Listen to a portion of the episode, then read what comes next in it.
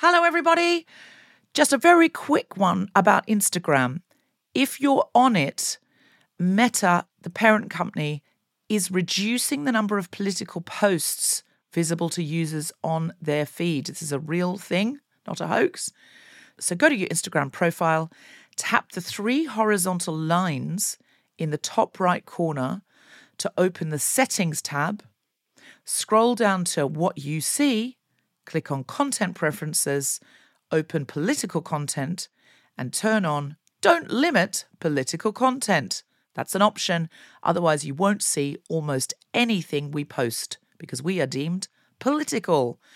Please do that now, or you won't even see the posts about our shows, our fun things. So, if you want to see Guilty Feminist content and know when we're coming to a place near you or releasing a new podcast, do it now. Mom deserves better than a drugstore card. This Mother's Day, surprise her with a truly special personalized card from Moonpig. Add your favorite photos, a heartfelt message, and we'll even mail it for you the same day, all for just $5. From mom to grandma, we have something to celebrate every mom in your life. Every mom deserves a Moonpig card.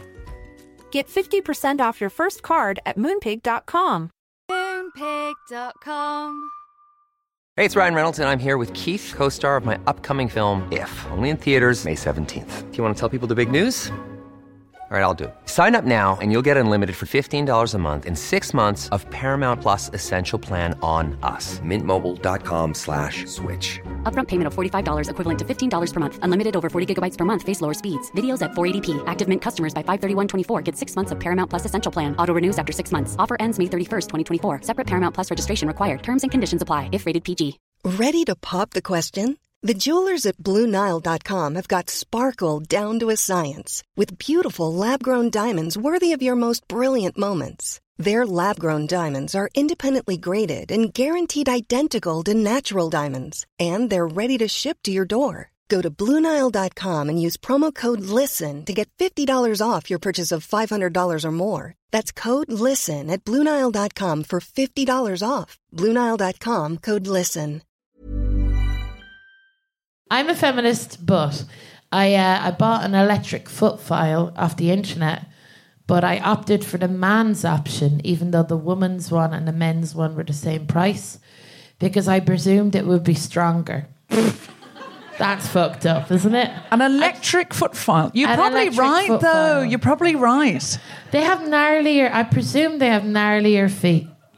Yeah. I mean, as a trend. is that like It's is that never- unfeminist of me? No, to- it's never an absolute, but as a trend, men probably do have slightly gnarlier feet. But then I'm like, you know, if I want to sell foot pictures, do I have to keep them a bit gnarly? Like, you know? No, I don't think. I think for oh, the opposite. For foot pictures, don't you want smooth little babies? I don't know, but like if you're into feet, you must be like into feet, you know?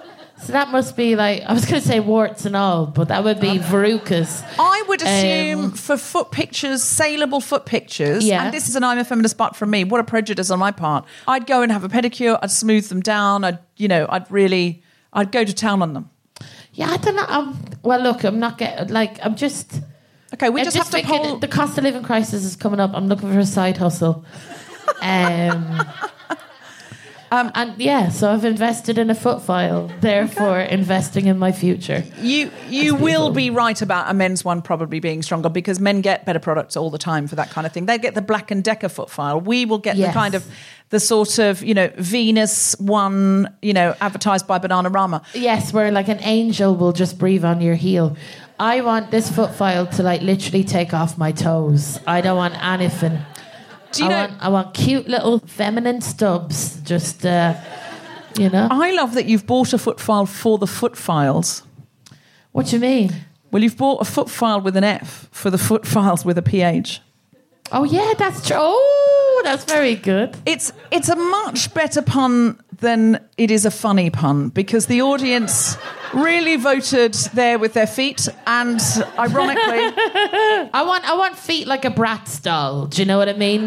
That- I just want to click into my shoe. If, if you've ever owned a Bratz doll, you know they don't have feet. yeah, Uh, it's a very niche joke I get it. I for get people it. that were like 28 or something like that. people that are precisely 28. Um, I'm a feminist, but when Suella Braverman, our, um, our Home Secretary, this week said that being homeless was a lifestyle choice, I thought, well, in that case, calling her a cunt is a lifestyle choice. Yeah, she. Yeah. I think it would have been better off the other way round. And I, at the last minute, I flipped it. So I'm going to try it again. I thought, well, my lifestyle choice is calling her a cunt. Beautiful. That's funnier. That's funny. I should have gone with my first instinct. That was funnier. But uh, she is a cunt. Like. I mean, uh, I don't like calling a woman a cunt, but that is so cunty. Oh. And she's like, what, what's her lifestyle choice? Like, genuinely. Oh, it turns out living with her parents while claiming all sorts of money from the government to not live with their parents. Really? Is that Yep. a real thing? That's a real thing. It just came out. Yeah. God, when you said living with her parents, I was like, that's humanized her. I'm like, I've done that. No, You know? no. She claimed something like 25 grand for living expenses or something where she was just living with her parents. Um, Oh my Christ. Yeah, that's a lifestyle choice. I'm going to go out on a limb and say that's a fucking lifestyle choice. That's a lifestyle grift. That is an absolute grift. And it's hilarious because these like Tories go like, don't don't give money to homeless people. They might spend it on drink or drugs. And it's like, don't give you grants because uh, you're liars. Anyway, There's so much coke going on in the House of Commons. It's not funny. Coke. Yeah. Oh yeah, that makes sense. Yeah, there's like, just like, and their bar, they get all this subsidised, really fancy wine and stuff. Don't give booze or, you know, to homeless people. Don't give money to homeless people. They'll spend it on booze. What are you spending it on? I've been into the House of Commons. I've seen the bars. I mean, come on. Anyway, you do one. Oh, sorry. Yes, uh, I'm a feminist, but I've started growing hair on my big toes lately. I don't know how it's happened. There's a bit of a theme to these I'm a feminist butts.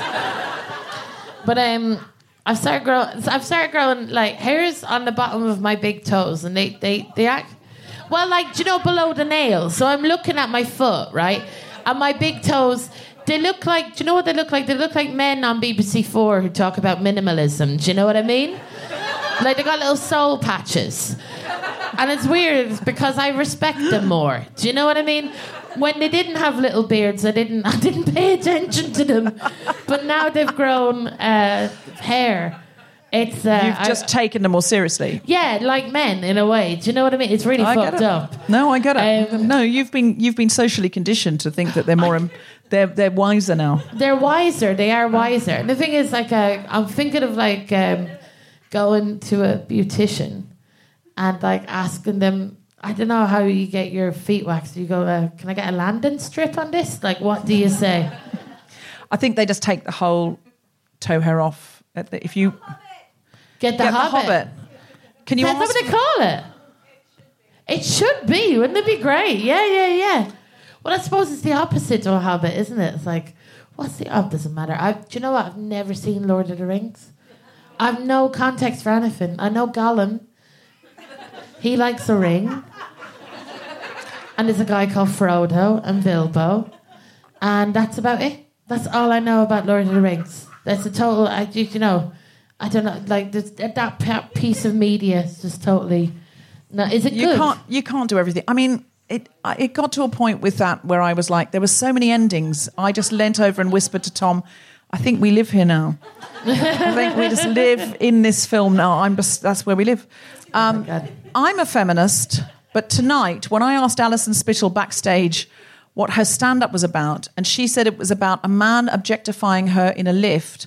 I went, "Oh my god, fantastic!" Because that fits the theme and I was genuinely thrilled for a split second that a man had objectified her in a lift. And I like I was elated and then I went, "Oh my god, I'm so sorry that happened." But also, yay. Um, I'm a feminist, but I um, I bought a pink hoodie from the Rita Ora collection in Primark. And- Pennies, I know, I know, I know. Where's my Irish Huns? Where are you? I know it's it's. You're up the back, of course you are, you mad cunts. Um, sorry. Um, that is the weird thing. Do you know, like I even say, I call. Do you know what I call Dylan Moore? And I call him Dylan Moran, and it feels weird in my mouth. Do you know that? Because English, huh? Don't do that. I know, I know. But I live here now. It's truly fucked. But like, what I do is like, uh, so I'm I'm from Ireland and I moved to England about I'd say about four years ago now at this stage, and like the the weird thing is like once I saw an old man in a Westmeath GAA jersey. Uh, this will make sense to no one from Ireland, and uh, I literally followed him. I followed him home. And I kept saying stuff like Joe Dolan, like to make him turn around. and uh, that's the name. Joe Dolan is this amazing singer. I'll give it to you after. Yeah, that, that wasn't what I was gasping at. You were you were stalking a man and whispering things you thought might make him turn around. I know. It wasn't the content. It wasn't like you're Val Doonican. Oh, I know him. That was that was absolutely irrelevant to me. Do you It know what's weird? just- I Because I didn't want to be creepy. I didn't want to just go up to him. well, then, Do you know what I mean? I wanted to be cool about it. if somebody just came up to me and went, "Oh, Deborah, I know you're. I'm also from that part of Australia," I'd be like, "Oh, that's lovely." But if they just skulked around a couple of feet behind me and went, "Rolf Harris," that would be I mean, that would be weird. that would be really disturbing. yes, it would. and I would be, I'd be quickening my step. Can I just say, uh, Joe Dolan is nothing like Rolf Harris. Sorry, I don't know why he was the first Australian that came to me, and I apologise for that unnecessary reference. But I bought I bought the hoodie, and uh, what I found weird about I'll show it to you. I got it on here, right? Uh, I bought it. And I think it makes me. I'll show it to you. Wait. I mean, this is no good for a podcast, but I'll describe it.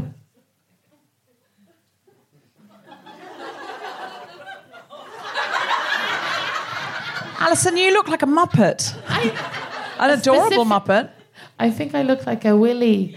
Yeah. On a, Yes, on a if they- children's TV show. Do you know Yes. what I mean? Hello, I'm Mr. Willy. And the weird thing is, th- this is like I can see in the mirror, I know what I look like. But I kind of feel a bit more confident. I'm like, yeah. Live from Soho Theatre in London, the Spontaneity Shop presents The Guilty Feminist with me, Deborah Frances-White, guest co-host Alison Spittle, and our very special guest, Lydia Pettit, talking about the object and the subject.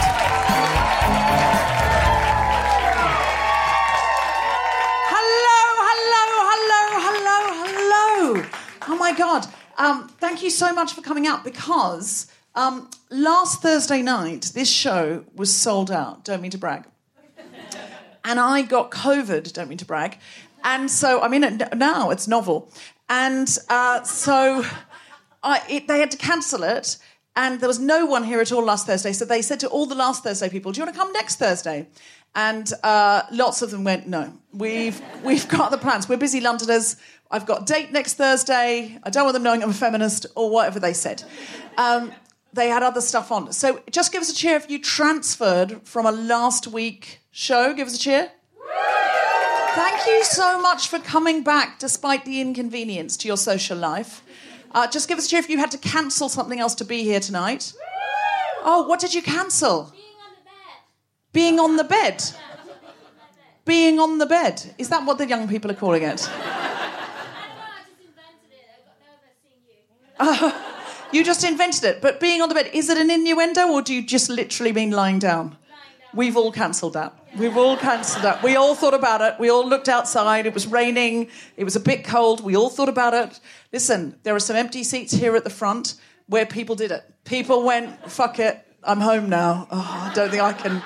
I don't, can't be asked to get out again. Oh, it looks looks like outside out there. Um, just give us. your- Who else cancelled something to come tonight? Someone else cheer? Yes? Oh, you're, you're pointing those people out like it's a police state. You would be very good in a police state. They're upstairs.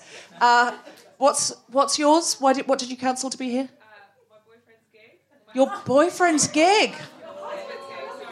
Your husband's gig, I'm sorry. Oh, so you forgot. Not only did you not go to his gig, you forgot that you'd married him. Is it a recent husband? Yes. Oh, so he was recently your boyfriend, so you're still not used to saying husband? Yeah, it's a horrible word, isn't it? Wife's awful too, isn't it? Like boyfriend, girlfriend, you sound so young and sexy. Husband, wife, it sounds so serious. It sounds just like the gas bill and nothing fucking else. Which, you know, let's not make assumptions about everyone's marriage, but most of them are like that.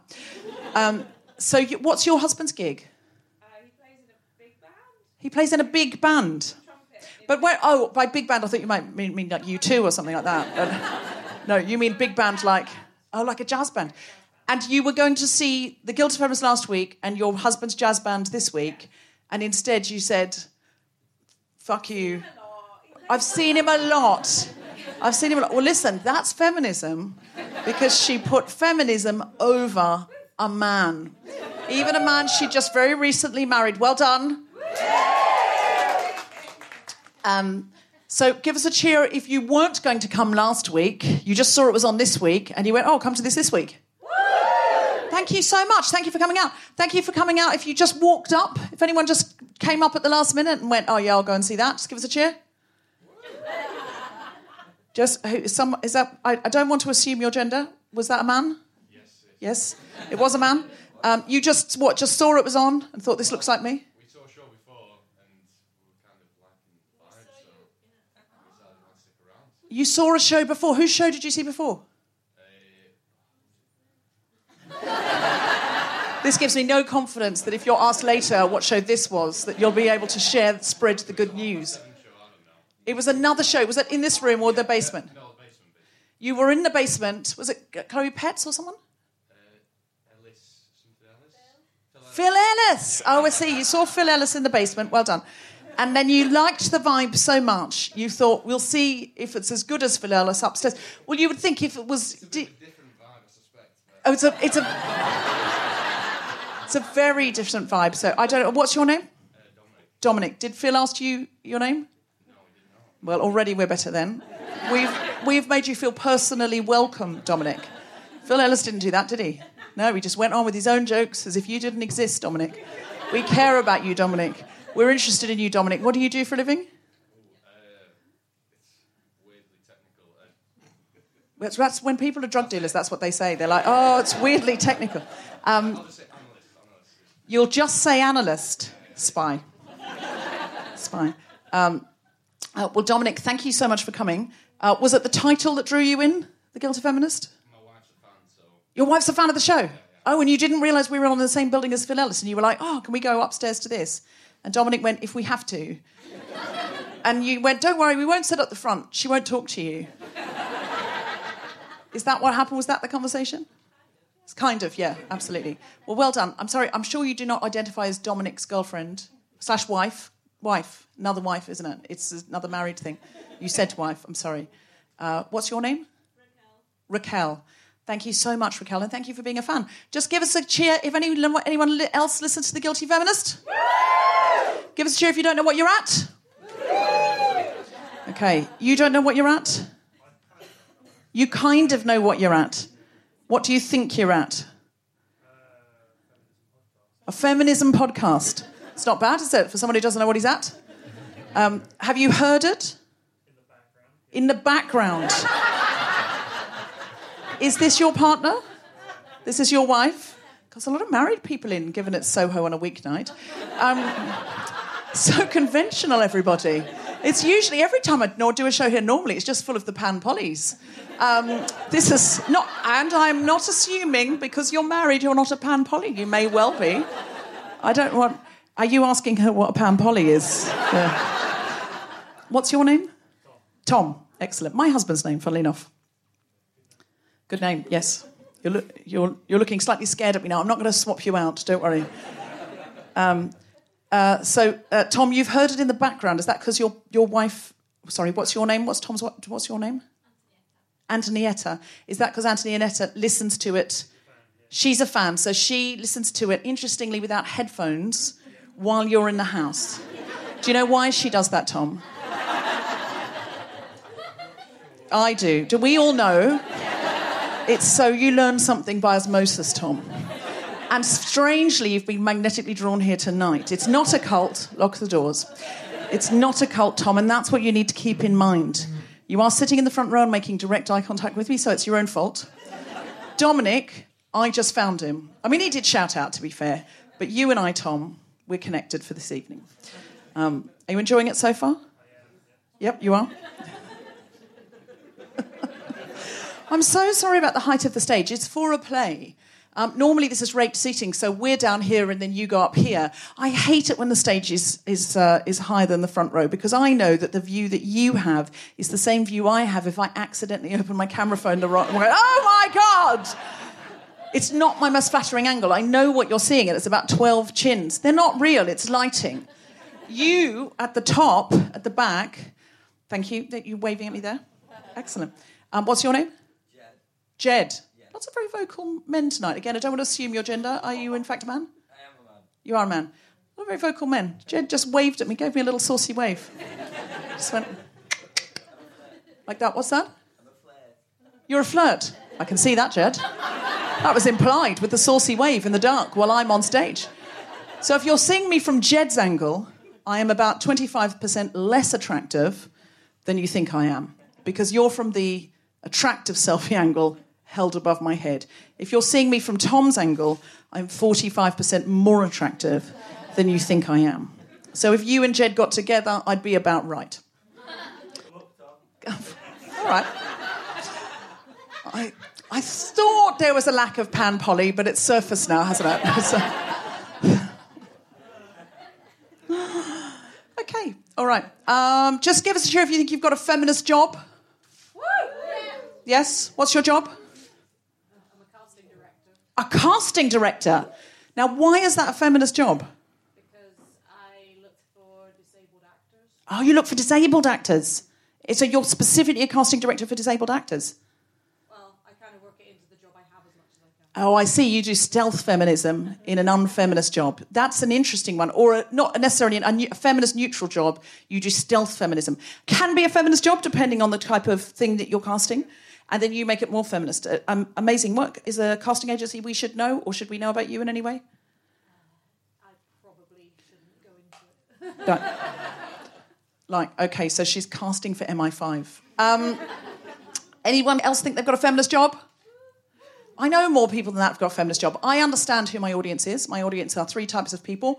One, people who work directly in the most feminist way possible in literacy or with refugees or something like that. Second group uh, work in a more sort of uh, like holistic, well, NHS, um, climate change. And the third group are people doing a PhD about Virginia Woolf. give us a cheer if you're doing a PhD about Virginia Woolf. Do you give us a cheer if you're doing a PhD? Yes, it's always. Always have people who gives you if you've already got a PhD. Yep. There's always like in a it's not a massive room, and yet there's at least five doctors or doctors to be in the room. Uh, what's your doctorate on? Whoever cheered over here? Genetics. Genetics. Excellent. Not eugenics, just to be clear. What are you what are you what are you trying to prove or or fix? Plant diseases, how they evolve. You're trying to stop diseases. What kind of diseases? Plant diseases. Who plans diseases? Plants. Oh, plant diseases. Oh, I thought you said planned diseases, and I was like, oh my god, this is a conspiracy that I've not heard about. Oh, so plant diseases. So diseases in plants. Do plants get diseases? Yes. Do they? Of course. Like so, like, and then if you ha- through genetics, you're fixing like trees. What? Who get? What like? Ill. Is that and that's good because it, of the environment And because we eat and because we eat plants. So if we're eating carrots that are not well, you fix them. you fix them. I don't. Yes, excellent. Okay. Uh, anyone else got a good PhD? Anyone else got a PhD? Anyone else got a dissertation? Yes. What's yours? Ghosts in Irish theatre. Ghosts in Irish theatre. Interestingly, the casting director. It's come full circle. I think that's a good place to stop. Um, I, I love dissertation titles. Ghosts in Irish theatre, but I bet the real title is much longer than that. Is it? Yeah. Um, it's Spectres in the Playboy of the Western World, second act. Um, metaphorical only. Um, I'm aware some people have come because they think it's a play because we're in the theatre. Just give us a cheer if you thought it was a play. Just one person. Um, in So Theatre, we tend to do more fun stuff. Um, because of the nature of the venue, and we do tend to do more serious stuff elsewhere. I don't want you to think that I'm ignoring what's going on in the world because tonight we're talking about art and uh, objectivity and subjectivity and things like that. Um, I'm currently organising an episode um, about the situation in Gaza with Amnesty International, who are completely curating it because I'm not an expert. So we are dealing with those things. But tonight, what we're doing is we are giving space for some joy so that we ourselves as feminists can recuperate and restore and go out tomorrow and have another go at it. We do need to restore together and we do need to restore in joyful spaces. I've learnt this by people who've been through a lot more than me uh, in terms of activism a friend of mine who uh, was arrested in Turkey, and she keeps saying to me, "What you're bringing is joy. Bring joy because joy builds resilience amongst feminists." Um, so, are you on for some Thursday night joy and restoration? then please welcome to the stage my incredible co-pilot of this evening. She is a guilty feminist favourite of mine and yours. It's the wonderful Alison Spittle.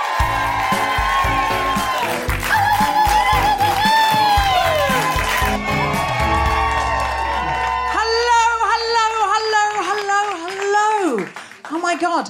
Um, thank you so much for coming out because um, last Thursday night, this show was sold out. Don't mean to brag. And I got COVID, don't mean to brag. And so I'm in it now, it's novel. And uh, so I, it, they had to cancel it. And there was no one here at all last Thursday. So they said to all the last Thursday people, Do you want to come next Thursday? And uh, lots of them went, No, we've, we've got the plans. We're busy Londoners. I've got date next Thursday. I don't want them knowing I'm a feminist or whatever they said. Um, they had other stuff on. So just give us a cheer if you transferred from a last week show. Give us a cheer. Thank you so much for coming back despite the inconvenience to your social life. Uh, just give us a cheer if you had to cancel something else to be here tonight. Oh, what did you cancel? Being on the bed. Being on the bed. Being on the bed. Is that what the young people are calling it? Uh, you just invented it. But being on the bed, is it an innuendo or do you just literally mean lying down? We've all cancelled that. We've all cancelled that. We all thought about it. We all looked outside. It was raining. It was a bit cold. We all thought about it. Listen, there are some empty seats here at the front where people did it. People went, fuck it, I'm home now. Oh, I don't think I can. I don't, can't be asked to get out again. Oh, it looks looks like outside out there. Um, just give us. Who else cancelled something to come tonight? Someone else cheer? Yes? Oh, you're, you're pointing those people out like it's a police state. You would be very good in a police state. They're upstairs. Uh, what's, what's yours? Why did, what did you cancel to be here? Uh, my boyfriend's gig. Your boyfriend's gig? Your husband's gig, I'm sorry. Oh, so you forgot. Not only did you not go to his gig, you forgot that you'd married him. Is it a recent husband? Yes. Oh, so he was recently your boyfriend, so you're still not used to saying husband? Yeah, it's a horrible word, isn't it? Wife's awful too, isn't it? Like boyfriend, girlfriend, you sound so young and sexy. Husband, wife, it sounds so serious. It sounds just like the gas bill and nothing fucking else. Which, you know, let's not make assumptions about everyone's marriage, but most of them are like that. Um, so, you, what's your husband's gig? Uh, he plays in a big band. He plays in a big band. But where, oh, by big band, I thought you might mean, mean like U2 or something like that. But, no, you mean big band like, oh, like a jazz band.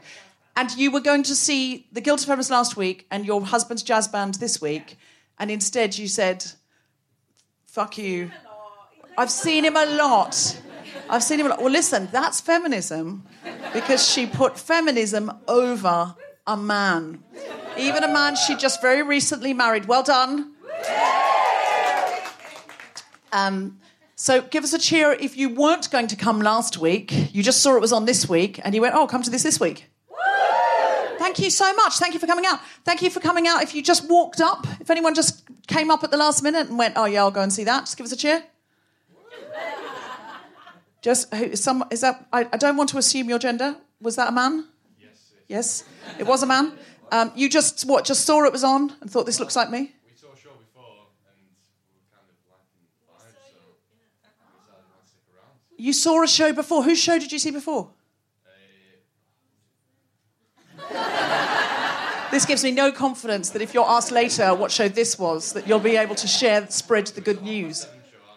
It was another show. Was it in this room or the basement? No, the basement. You were in the basement. Was it Chloe Petts or someone? Uh, Ellis.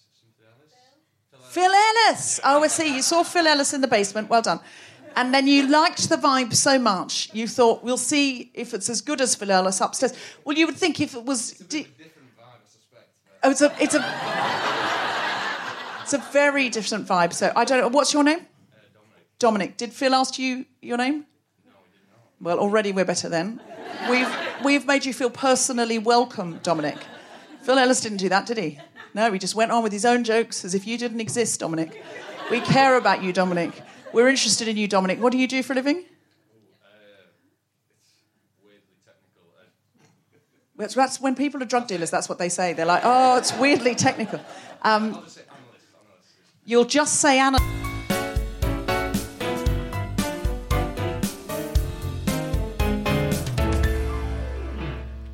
Please welcome to the stage the incredible Alison Spittle.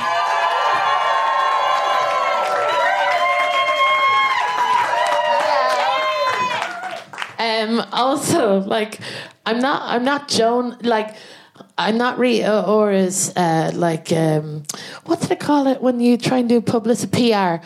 I'm not Rita Ora's PR, but these earrings are the Rita Ora collection as well. Um, if I'm being honest with you, I went in for a bit of a hate look. I was like, "What? Who? Who would buy shit from Rita Ora?" And then I'm like, "Me, uh, very much so. I bought loads from it." Um, so I'm going to talk to you today about like, uh, um, well, as a woman, um, I, I get bought quite a lot of bath bombs for Christmas, right? With no research into whether I have access to a bath or not. Like, no one cares. No one cares. I, I live in London with seven other people, right? I don't even have access to a verruculous wash. Like, there's just no, I'm not luxuriating in anything, right? And um, I, I've got, like, I've got like 24 bath bombs in my drawer now because I haven't thrown them away, you know. I've developed quite an artillery of bath bombs at this stage. And I, um, I went to this hotel. Uh, I'm gonna. Do you know what? I'll name the hotel. It's Sachas, right in Manchester, which, according to TripAdvisor, is the worst hotel in Manchester. Like they voted the worst hotel. I read the. I love. Do you know what I love doing? It's like a bit of a, an adrenaline rush for me. For me, what I like to do is I like to look at the reviews of a hotel after I've booked it. Uh, so, you know, I can't change what I've done and I'm gonna go there, but I might as well be prepared. And like, uh, there was such such bad reviews for this hotel, right? And I went to it, and I was expecting the worst. Beautiful, lovely chandelier. Went into the lift, and I'm in the lift, and uh, it's about like eleven o'clock at night, and there's this man in the lift, and he's got like a takeaway, right? He's gonna have a good night. I've got I've got a, uh, I've got a rucksack full of bath bombs. Uh, in the hope that this place has a bath, right? Uh, I'm going to have a good night as well, right? And um, we say nothing to each other, but then he says to me, um, "Yeah, you've uh, you've quite big feet for a woman." And I said, "Thank you." Um, and he said, "Yeah, yeah, yeah. Like um, you've quite big feet. You're shaped like a duck. You're quite duck shaped, right?" And, and I was like, "Thank you." And then he goes, uh, but don't worry, don't worry. Uh, I like that kind of thing. Quack, quack, baby. And it was at that stage I told him I had a boyfriend, right? As if that was the only thing stopping me from fucking him there and then. Said, no, I belong to another. I belong to another. And he propositioned me in the lift. And like, the thing what I found funny about it was, and like, this is not in the stand up, but this is like a thing that I thought of after. Because he, had a- 'cause he had a bag with a takeaway. I thought that's a that's a real dedication to fucking that a man has that I don't have in me. Like if I had a bag of a Chinese takeaway, I don't care if Jake Gyllenhaal is in the lift, right? I'm gonna enjoy that takeaway. I'll fuck him after. I'll find you, but like I'm not letting that takeaway go cold. Like there's no microwaves in it. Um, and uh, yeah, and I, I went into my hotel room and uh, I put on the bath and I'm there. Um, I, I bring a, I bring a flask of soup with me everywhere now um, because of the cost of living crisis, and genuinely, I walk around with a flask of soup around my neck like a Saint Bernard dog with brandy just in case of an emergency. Um, and this hotel, it did have a bath. It was a lovely hotel. Like I've named it. I, I fully recommend the hotel. It's a, it's cheap. It's nice. The staff were lovely. I left my passport there and they got it back for me. Um, the the breakfast is shit though. I'm not gonna lie for them. You know what I mean? I don't want you to go. She said it was lovely. It's fine for what it is. Skip the breakfast, right? But um, I was I, I had this flask of soup and I had a gig that was it was an hour away, so I I had to make a choice between having a bath or eating my dinner. And then I thought, fuck it, Alison, you're an independent woman. Uh, you don't have to make a choice at all. You can girl boss this. Um, so I decided, right, to run the bath, and I opened up my soup, and I was ready for a luxurious time. I threw all of the 24 bath bombs into my bath. Like a bath bomb Oppenheimer, you know?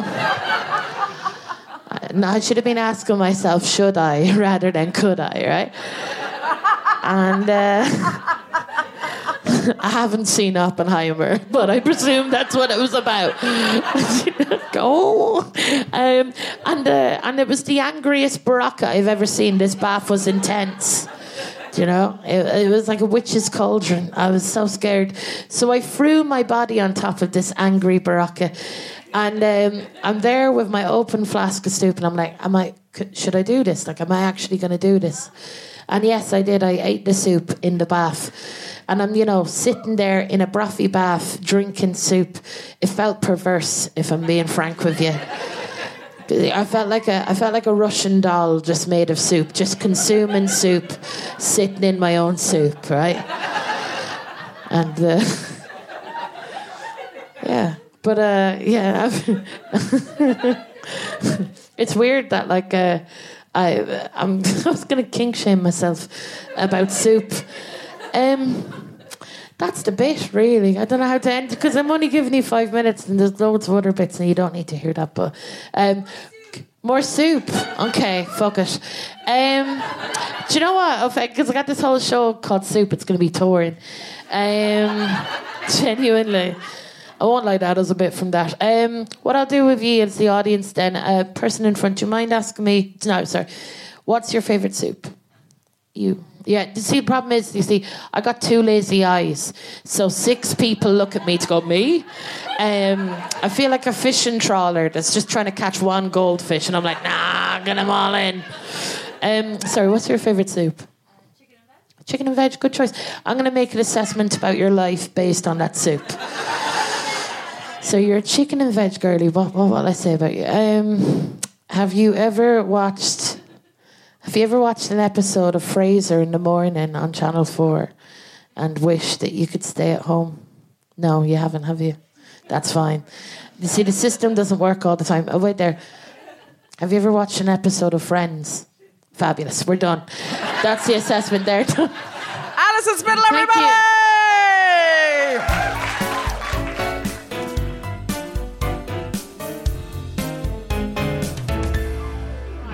That was brilliant. I am now going to do. I want to. I want to play that game with you later about what soup I have. Oh, yeah. I'm not much of a soup person actually. Uh, I'm a, I'm like a, a, a, a funeral soup. That's my favourite soup. The Irish people know at the back what that is. funeral soup. It's it's it's basically it's it's similar to soup you get at a wedding. So it's that kind of like vegetable bouillon, thick kind of stuff that you get mass catering. Uh, but with a funeral one, uh, there's tears involved, so it makes it that bit saltier. It's beautiful. Do you ever make your own condiments? No, I don't That's make. the most disgusting thing I've ever said. Sorry. It isn't, Alison, and that's what. That's what's interesting about that. You've said so many more disgusting things to me than that tonight. you opened with something about Santa, no, d- dead Santa. I did, didn't I? Yeah. Yeah. All right. We're probably not going to keep that in, are we? You I'm have to give d- so many trigger warnings. People will go crazy over that. I mean, I look forward to it. Um, trigger warning: discussions of Santa. Uh, Okay, so I'm going to do a little bit about the subject and the object before we bring our guest on. Yes. I'm not. I don't think I'm going to stand up because it's not really stand up. Yeah. So It's um, sit down. Uh, it's sit down. So uh, I'm going to do it sit down because I don't want people to. If I stand up, there'll be an expectation of laughter, and that's not really what it is. Now, listen. No, I'm not saying you're not going to laugh. I think you probably will. But if I stand up, there'll be a sort of raised expectation, which I don't want. Deborah, this is a bit like if you're about to fuck someone and they're like, I'm going to give a bit of oral at first and then maybe hand jobbing and uh, we'll finish off with this. And you're like, why did you tell me about it? Well, I suppose maybe you should. I'm Uh, going to start off by making my own condiment. Okay. All right. Could you say, please welcome to the Oh, mic, Deborah. Frances-White, just for the podcast? please welcome to the mic, Deborah Frances-White, everybody. Bert came to the shops with Ernie and me. It's not Ernie and I. You don't sound clever or more grammatically correct if you say with Ernie and I. And I know they're judging me when I say Ernie and me, thinking it's I. It's not I. It's not I. Why is it not I? It's not Ernie and I because if it's at the end of the sentence, you're the object. It's probably me because you're the object. The subject in the sentence there is Bert, okay? Because the subject in a sentence is the thing that performs the action of a verb, whereas the object is the person, thing, or place that is impacted by or involved in the action. You can see why I'm sitting down for this. In other words, the subject does and the object receives. A sentence needs a subject, but not all sentences require an object. Alison slaps, full sentence. So it's Alison doing something. There's no need to say what or who she slaps. Headlines and newspaper reporting often fuck with this. This is why it's important for feminists to know. This is not just me being a grammar snob. Really, really, it isn't. This is a feminist issue because headlines and newspaper reporting often fuck with this. For example, the woman was assaulted while working for Harvey Weinstein. Who is the subject of that sentence? The woman. So the woman activates the verb. The woman was assaulted. As if the woman did it. As if just her presence there pushed the action of assault while working for Harvey Weinstein. That's a piece of reporting. As if Harvey Weinstein was just in the building while she was assaulted. Here's another one. This is from The Guardian. Underage girl forced to have sex with Prince Andrew, US court document claims. Underage girl pushing the action, forced to have sex with Prince Andrew. He is the object of the sentence because as soon as he's the subject of the sentence, it implies that he is the active one. There are times when a woman has been made an object, but the press decide she's pushing the action. So she's been objectified and treated as an object, but the press decide she's the subject, she's pushing the action. Um, this is one. Um, the Duke of Kent, the president of the All England Club, presents Serena Williams with the winner's trophy after another historic win at the Grand Slam. This is a good one because the man's the subject. He's driving that action there. What action is he driving? Presenting a trophy to Serena Williams because we all know the presenting of the trophy is the difficult part of winning Wimbledon. That's the and being Mr. President of the All England Club. This is a similar headline, but about a man. Federer wins record-breaking eighth Wimbledon. See there, Federer is the subject. He wins record-breaking eighth Wimbledon. Who gave him the trophy? It doesn't say. No one gives a fuck. Why? It was Federer. He's the subject. There's another headline, and it's just Federer wins. That's like Alison slaps. It's implied. It's implied who or what she slaps. It's implied who or what he's won. Doesn't matter. He's just a winner. Um, this isn't always the case. I spoke, to, uh, to be fair to the news, I spotted this other tennis headline where the woman was the subject and the man was the object. Okay. This is a different one. So, woman's going to be the subject here. Just being fair and balanced to the news. Alexander Zvevrev's, is that right? Is that, am I saying that right, tennis fans? Zevrev's? Alexander Zevrev's ex girlfriend goes public with details of alleged assault. So there you go. There's the woman pushing the action. She is going public. She doesn't have a name. There's no need for a name. Why would she need a name? She's she's identified specifically by being a famous tennis player's ex-girlfriend. And what is she doing? Pushing that chick goes public with details of alleged assault. Who has assaulted her? Is just implied. The tennis player. But we're so far away from his name now that we don't really associate him with being the assaulter. But here's one where the tennis player is the subject. Tennis star Nick Kyrgios pled guilty to assaulting ex-girlfriend during an argument in 2021, but a judge in Canberra, Australia dismissed the charge, citing among other things the publicity the trial garnered. So there's one where he is active, but the end of the sentence is he got away with it. And that's when generally he's allowed to be active. Um, when are you the subject of your own sentence? And this is what I'm going to now put to you. This is why it's important to know who's the subject and who's the object. And so that you don't go around saying things like, uh, yeah, um, uh, uh, myself, I uh, uh, did that. Uh, you have to know are you the object or are you the subject? Um, for example, you could ask someone on a date by saying, um, I was wondering if you wanted to go to a show with me.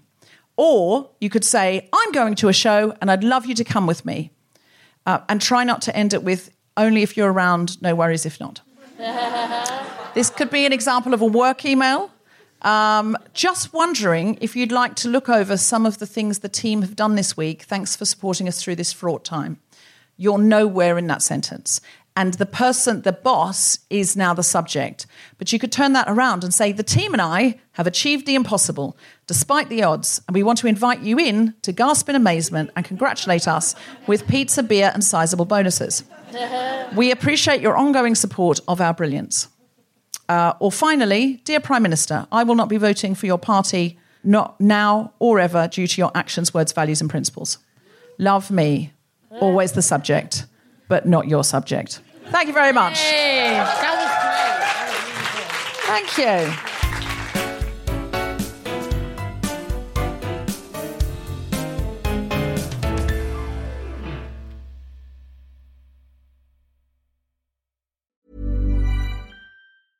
Hey, I'm Ryan Reynolds. Recently, I asked Mint Mobile's legal team if big wireless companies are allowed to raise prices due to inflation. They said yes. And then when I asked if raising prices technically violates those onerous two year contracts, they said, What the f are you talking about, you insane Hollywood ass? F- So to recap, we're cutting the price of Mint Unlimited from $30 a month to just $15 a month. Give it a try at mintmobile.com slash switch. $45 upfront for three months plus taxes and fees. Promo rate for new customers for limited time. Unlimited more than 40 gigabytes per month. Slows. Full terms at mintmobile.com. Mom deserves better than a drugstore card. This Mother's Day, surprise her with a truly special personalized card from Moonpig. Add your favorite photos, a heartfelt message, and we'll even mail it for you the same day, all for just $5. From mom to grandma, we have something to celebrate every mom in your life. Every mom deserves a Moonpig card. Get 50% off your first card at moonpig.com. Moonpig.com. Hey, it's Ryan Reynolds, and I'm here with Keith, co star of my upcoming film, If, only in theaters, May 17th. Do you want to tell people the big news? All right, I'll do it. Sign up now and you'll get unlimited for $15 a month in six months of Paramount Plus Essential Plan on us. Mintmobile.com slash switch. Upfront payment of $45 equivalent to $15 per month. Unlimited over 40 gigabytes per month. Face lower speeds. Videos at 480p. Active Mint customers by 531.24 get six months of Paramount Plus Essential Plan. Auto renews after six months. Offer ends May 31st, 2024. Separate Paramount Plus registration required. Terms and conditions apply if rated PG. Hello, Guilty Feminists. This is Deborah with a few quick announcements. We are back at King's Place in London with new live shows. On the 19th of February, we have the host of Academic Imperfectionist podcast, Rebecca Roche, and the hilarious Eleanor Conway with the amazing Sikisa as my co host. For more information and to book tickets, go to guiltyfeminist.com and click on live shows. I will also be coming to Australia and New Zealand in May. Those tickets will be available very soon, so keep an eye on the website. If you want an ad free version of the show, you can get that from Patreon, Acast Plus, or Apple.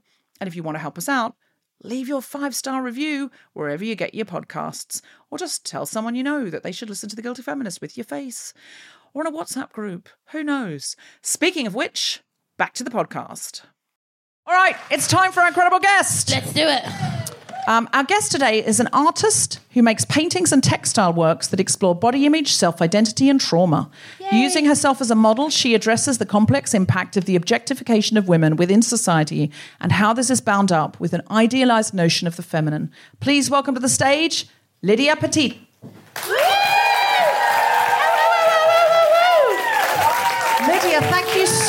Much for coming.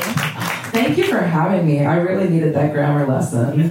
I'm, I'm, so, I'm so sorry because it was a bit school mommy. No, but it's important because I never think about it. It's really important. Whenever I hear people saying coming with so and so and I, I think you don't understand how this is working, and that that doesn't matter in itself. I don't give a fuck about people using quote unquote grammar, but I do care about women and people of marginalized genders being able to drive a sentence and also being able to identify where we're being told a story through the use of grammar that marginalizes or empowers. Um, Yeah, absolutely. And also like passive language, like you were just talking about work emails. I can't tell you the number of times I've been like, "Hi, I just wanted to check in about this thing that uh, you said you would get back to me three weeks ago on." And Just a nudge. Just a, you know, huh? But I, it's no, no worries. I say no worries so many, so much. I know, me too. And, and whenever I say it, I think worries. Yeah. Worries. No worries either way. Worries both ways and a third way. Yeah. Fully worried, Yeah. entirely worried. Yeah, absolutely. Only worried. Now, listen, your art is absolutely incredible. Um, and it really, the reason we came up with this theme tonight was because we were looking at your art and looking at the way that you take the usual objectification of women that has been, you know, historically and patriarchally uh, foisted upon us and has, of course, developed our psyche. And you do something very interesting with it. We'd love to show some slides of your art to begin. Tom, are we ready to do that? Okay, great. Yes, please. Thank you. Tom you. Slitzky, everybody. Okay. I'm not. Um, che- I'm not so okay, I'm so myself. so this is the first um, artwork. Yes. Could you tell us a little bit about this? Could you just uh, should you just describe it for the listeners at home? Um, yes, it's a self portrait, a very large painting of my hand gripping sort of the classic keys and the knuckles that I think most women have been educated to do when you're walking alone at night. Um, I made I made this painting because I'm still so frustrated at you know because I remembered I learned this in a seminar at my all girls Episcopal school when I was 12 and it was basically like a how to not get raped seminar. And it was sort of like don't wear a ponytail you know walk with confidence in garages and like don't look like a target and uh, do this thing with keys because it'll save you or something. And I think even at that time it perturbed me, even though I didn't really know why. It's like why? Because like I, I was at a girls' school. There's a boys' school up the hill, and they did not have a symmetrical. Yeah, well done. A symmetrical sort of seminar of like, how about you don't assault people? Mm. You know what I mean? It's like it's it's the I had the frustration that the onus of our own protections on us, but also like in my experiences, it's not like the shadowy figure on the street that comes for you. It's the people who No. you love and who are near you that you know. it's the friend. It's the fr- oh god, it is the friend. Yeah, yeah, yeah, and it's And you funny. can't constantly have a homemade key knuckle duster when you're on a date or sitting with uh, uh, watching a movie and someone leaves and you're left with somebody there. You can't constantly have your keys between Yeah. your fingers, or maybe Yeah. you can. Maybe we should design a set of knuckle duster key rings that have that all the time. Or we just go back to chaperones, you know, like you know, male chaperones. Everyone has to have one, you know, if it's if it's our responsibility. Yeah, it's interesting because I used to do jokes about like walking around like an artisanal Wolverine, just uh, you know, and you always have to pick what key goes where, and like you know, you pick the sharpest key for the for the index finger, you know, because that's where you think you're going to do the damage, and then you're just left with like a fob key at the end, and you don't know where to put that. And it just hangs there all useless, and you're like, oh, maybe maybe my assailant might have a pacemaker and uh, pop it up to his chest there. You shouldn't be doing crimes in your condition. Um, that's how I imagine my voice will be when I beat up. My never goes down that way, but you know, I have my Batman voice ready. I'm going to look at another slide now. Can you talk about this one? Yeah. So um, my work is all self portraiture, and a lot of it has to do with reconciling with the parts of you that are kind of split up after you go through trauma. Like for me, I just did a show that was all about Um, it was called In Your Anger, I See Fear. And it's about, you know, depicting myself as like fear, anger, and then this sort of like central figure of the conscience and reconciliation. And in this piece, it's, you know, I just wanted to do a piece of me sort of like embracing this part of myself that I'm actually quite frightened by. You'll see in some of my other paintings, I depict myself as like literally a murderer. Um, because horror is a huge part of my work. And, you know, I think when you are, uh, taught to not express anger, often you push it down and it either comes out at yourself or can kind of become quite dangerous and violent and scary. So this is is this you hugging you? Yeah. And hugging the the side the the piece the part inside of you that you're a bit scared of. Yeah. Who's in a black coat? Can you say what the name of this is because our listeners might want to look it up. Yeah, um, the painting's called "I Can Be Quite Hard on Myself," um, because I think that there's a cycle that happens where you become angry at the parts of yourself that are like not attractive emotionally, mm-hmm. like physically and emotionally. Like when you're not meek or amenable, or that you or rage. Like rage is something that I feel like I was never allowed to possess growing up. But it's an important feeling, anger, because it tells you when someone's like crossed your boundaries. I find it hard to express anger. Like oh, I will, I do this thing where I just swallow. Like I Mm-hmm. just swallow air until I can't feel anything anymore, and then someone will be going, "But it's okay to express yourself," and I'm like, "That that train is gone. Like Yeah. I can't do it now because I physically kind and it's like stopped it." somewhere deeper that you can't immediately access anymore. It's gone Yeah. out. It's, yeah, it's run away. And it- mm. But yeah, I think um, it's scary to face that. And through my work, I've definitely kind of characterized myself as sort of like the classic, like Drew Barrymore and Scream, like helpless, like uh, like that person, as well as like a slasher that I'm scared of. And there's both inside of you. Uh, could you talk about this one? oh yeah. God. So this painting, um, What's it called? This one's called Ma, which is, you know, Ma. Um, and I basically went through quite a bit of trauma in my late teens, early 20s, and my body just kind of shut down when it came to sex. Like I just stopped feeling attraction. And uh, that was complicated in a world where you're like, everyone's meant to have a partner, meant to have, you know, be dating, all these things. And um, recently, though, the you know part of me that has been sort of like uh, gone in the depths is starting to reemerge, and I find it incredibly frightening to like want something sexually. Like I find it really, really alien and almost violent. yeah. And this is this painting is of uh, your open mouth. Yeah. And there's saliva coming out of the mouth and inside the mouth. And teeth and, yeah. nasty, yeah.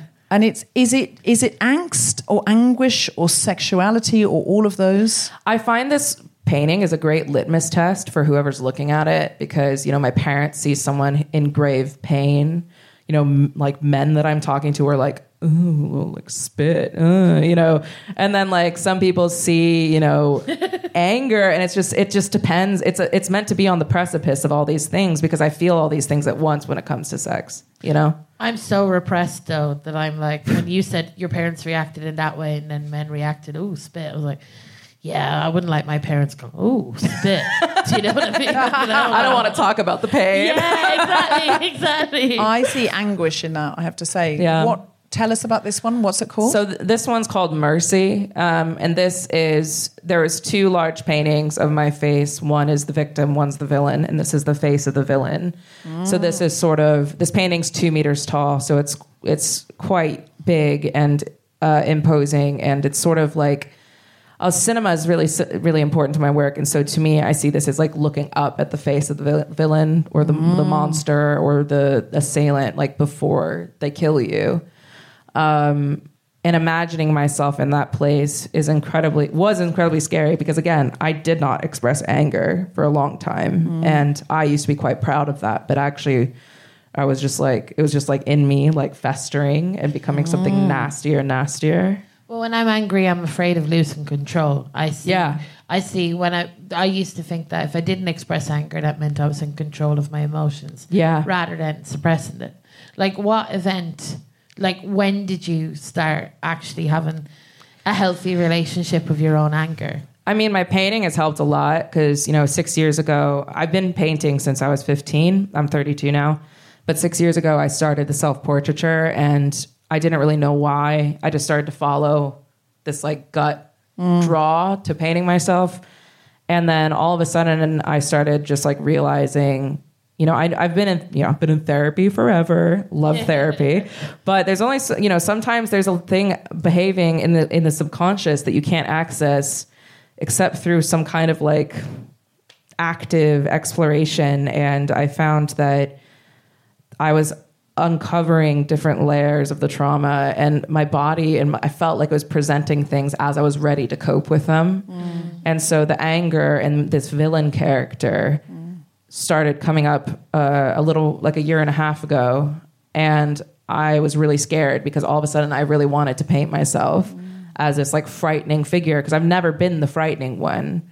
I've always been like at the behest of someone who frightens me in my trauma, right? So I think that in a way, as like frightening as it is to make yourself look like scary and violent and like intimidating, it's also like super thrilling and it's like a moment of fantasy where you get to be the one in these horror dynamics, in these like worlds you're building, you get to be the one that's like has the power and is meant to be feared. Well, the subject, not the object. Yeah. Because if you watch a, like a film like Peeping Tom, which is Mhm. kind of a classic of the genre of the of the serial killer, so one of the earliest ones, uh, the object is always the the woman who he's stalking, and the women in those films are there to be objectified, to be under the male gaze, and to ultimately be killed and often Mhm. dismembered.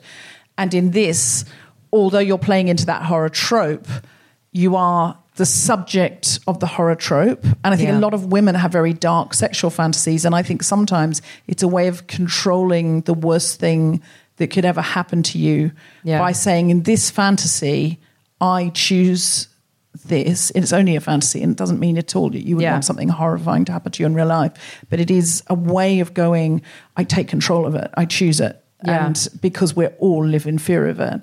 Um, let's look at this one. As this is the Drew Barrymore class. I mean, I didn't even mean it to be. I, I just happen to have the same hair of her as she did in Scream.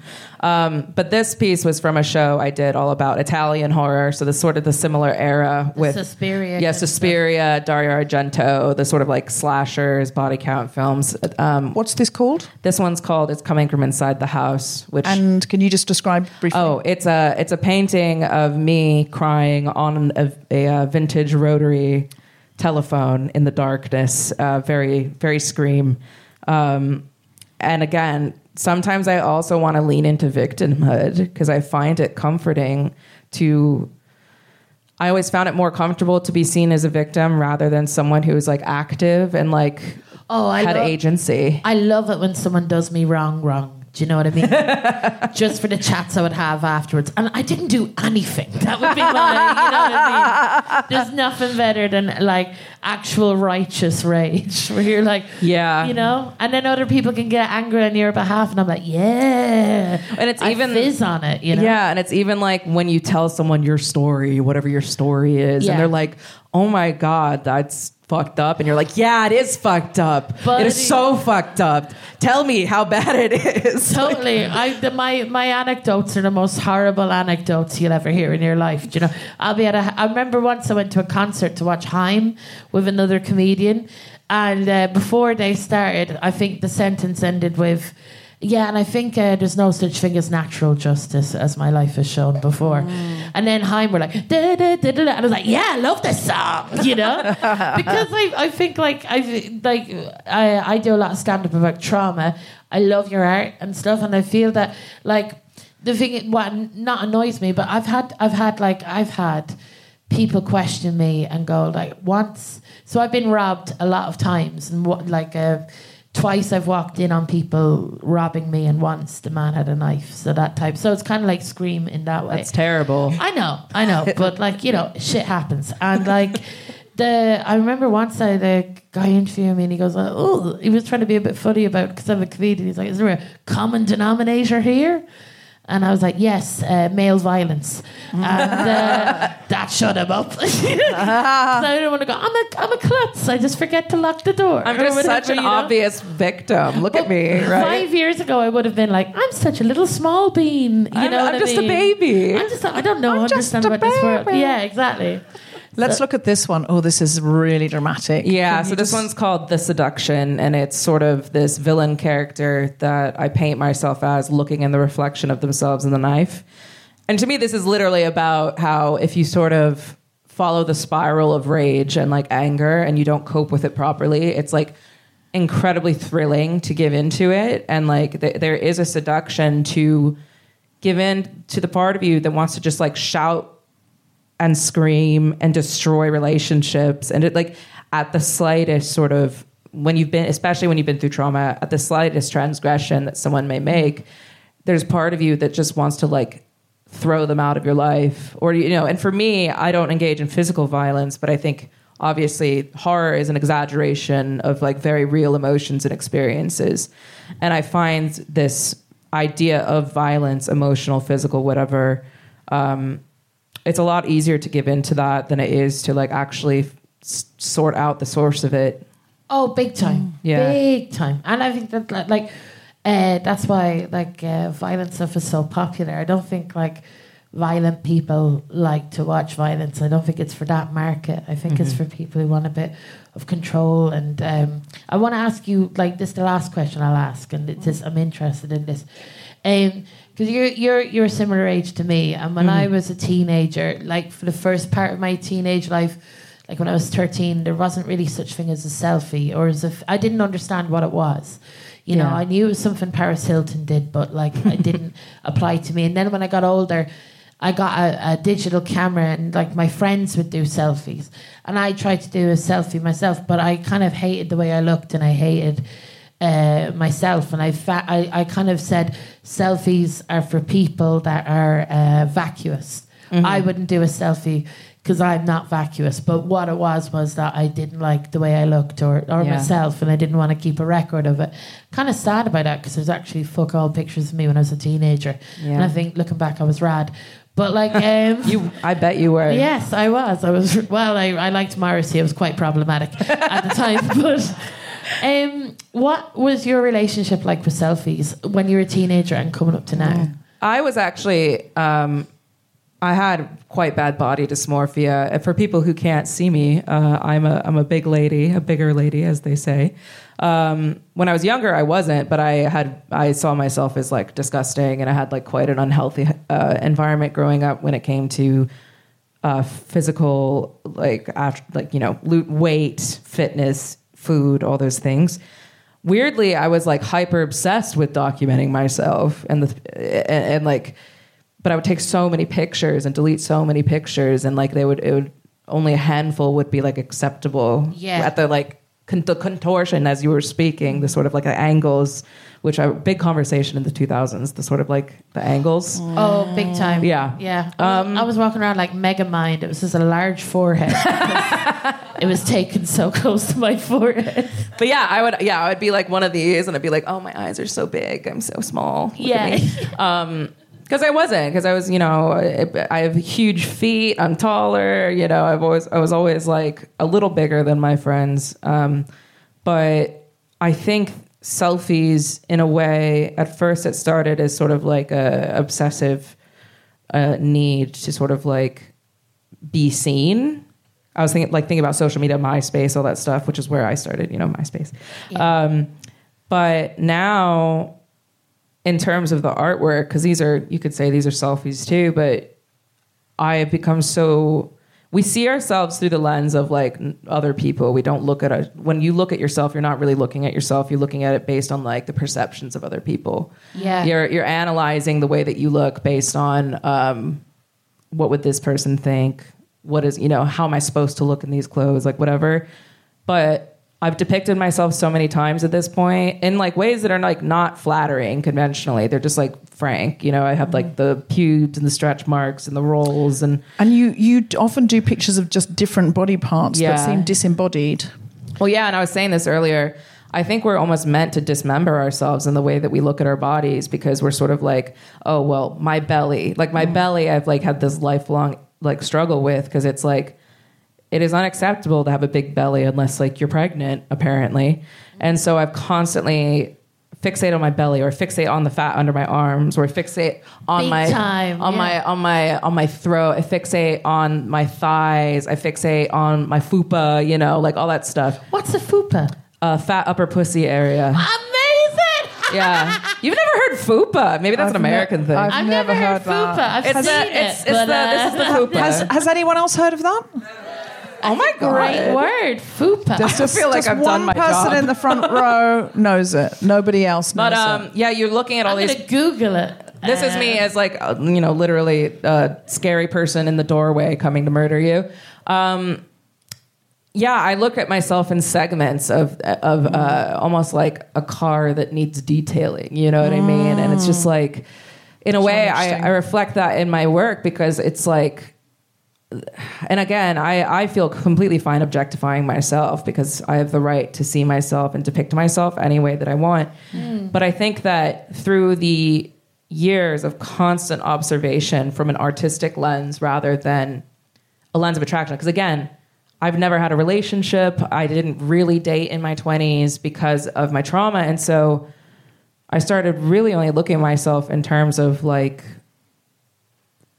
form, light, you know, what is there. Yeah. And so now I see myself in a way I'm really forming an actual relationship with my own body through my mm. own my own sight, my own gaze rather than constantly and don't get me wrong, it's not like it's fixed. There's days when I look at myself I'm like I'm fucking disgusting. Like I hate myself. And you know, I think it's impossible to like constantly love yourself. I don't think that's like a healthy thing, but to look at yourself with neutrality and to value yourself beyond your appearance, I think is really, really important.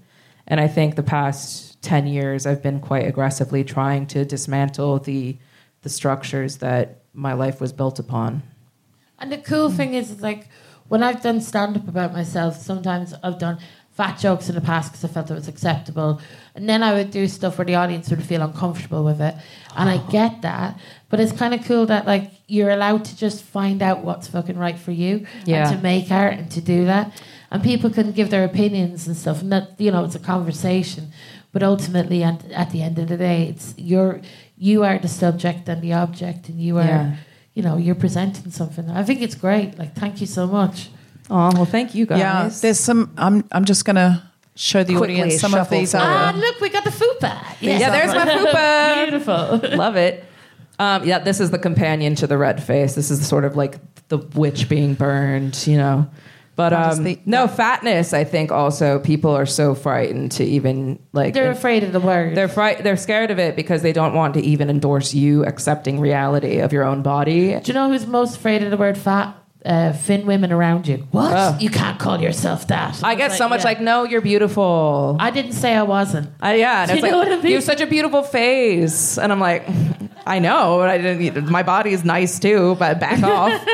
but no, I think it's also really liberating to be able to speak about yourself frankly, even if it makes people uncomfortable. well, that's what I think your art does because it it really explores uh, sides of the internal that sometimes I think feminism misses because we are concerned with constructing a better narrative than the one we've been given, Yeah. and therefore sometimes we skip over our own humanity. Yeah.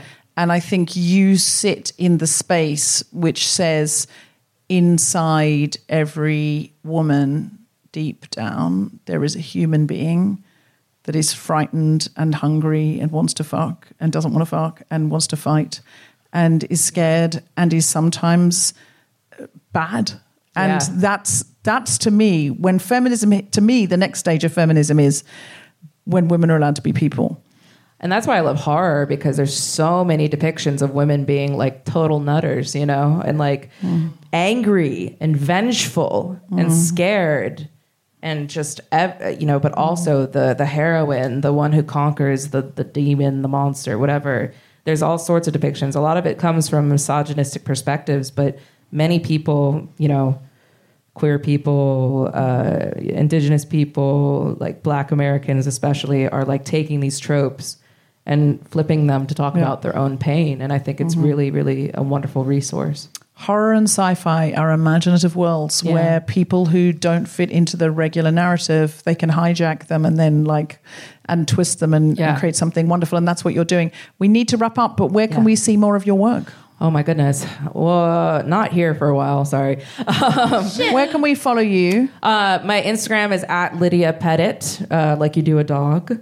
Uh, you know, you pet it. Yeah, my dad Nice. says that. Um, and uh, yeah, just look there. I have a show opening tomorrow, actually, in Berlin, um, responding to a Baroque old master, a, a lady, Elisabetta Sirani. How long's that on in Berlin? Um, that's gonna be up until January, so you can check that out. great. So Yeah. if you, we have a lot of listeners in Berlin. So if you're if you're in Berlin, Gallery Udine opening uh, November 10th. and will it come here? No. Okay, thank you. Um, uh, but listen, we can follow you on socials and see what else you're Yeah, exhibiting. absolutely. And if there are any art collectors that want to buy, uh, presumably you have a gallery or yeah, somebody. you know, just hit me up. It's fine. Okay, we'll just do we hit you? There must be. Don't ga- hit me up. No, just email my gallery. Email the gallery. What's I the don't gallery? want to talk to you. what's, what's the gallery? uh, Gallery Udine in gallery Berlin. Udine in Berlin. Um, Lydia Pettit, I, you have been absolutely fascinating. That's been it was really interesting, isn't it? Wait. Have you have you enjoyed it? Thank you, thank you.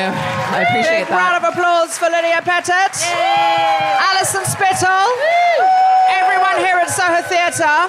I'm just while it's still recording, I'm going to record this just to do a plug. Um, so I got this play going on in Oxford. You can keep walking out. Don't worry. This is for the podcast. Uh, I got a play that's going on in the old firehouse in Oxford called Glacier. It's on in December. Come check that out. I am touring with a new show called Soup, which is on from January until May. You need to check that out too. And uh, that's about it. Have a great life. Bye. I've been Deborah Frances-White. We've been the Guilty Feminists. Thank you. Good night. You have been listening to The Guilty Feminist with me, Frances-White, guest co-host Alison Spittle, and a very special guest, Lydia Pettit. The recording engineer was Chris Sharp. Music was by Mark Hodge. The producer was Tom Salinsky for the Spontaneity Shop. Thanks to Rachel Craftman, Gina Decio, Zainab Mohammed, and everyone at Soho Theatre, as well as all of you for listening. For more information about this and other episodes, visit guiltyfeminist.com. I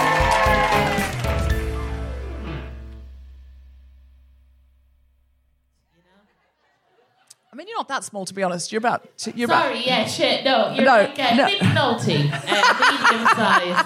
Why am I bringing up Nick Nolte? Is Nick Nolte just an average sized guy? Is he- is he like a five nine guy? I presume so. He gives that energy, doesn't Does he? he give Yeah. five nine vibes? Yeah. He's neither Tom Cruise nor Jake Gyllenhaal. nor Jake Gyllenhaal. Is he? What's he? He there was a whole there was a whole podcast about how tall he was.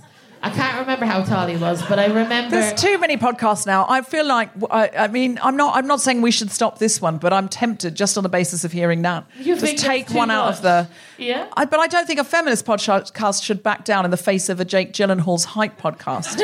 I feel like there's more need for feminism. If I if I look out the window or I look on the front page of the BBC News, I don't think to myself we need less feminism. I think we need less of Jake Gyllenhaal's oh, average height. It's 27 episodes. All right. this is the I'm going to say this. This is the Guilty Feminist. The Guilty Feminist is provided exclusively from Acast. Find it wherever you get your podcasts.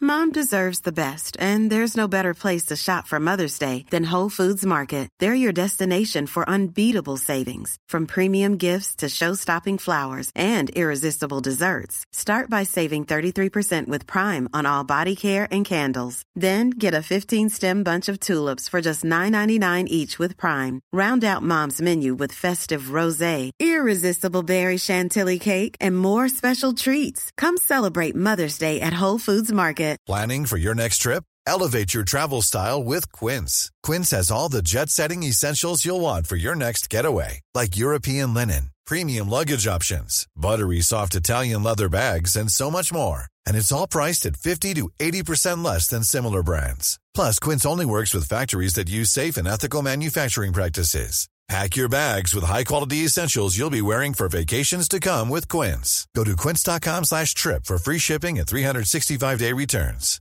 Mom deserves better than a drugstore card.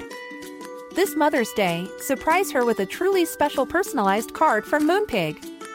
Add your favorite photos, a heartfelt message, and we'll even mail it for you the same day, all for just $5. From mom to grandma, we have something to celebrate every mom in your life every mom deserves a Moonpig card. Get 50% off your first card at moonpig.com. Moonpig.com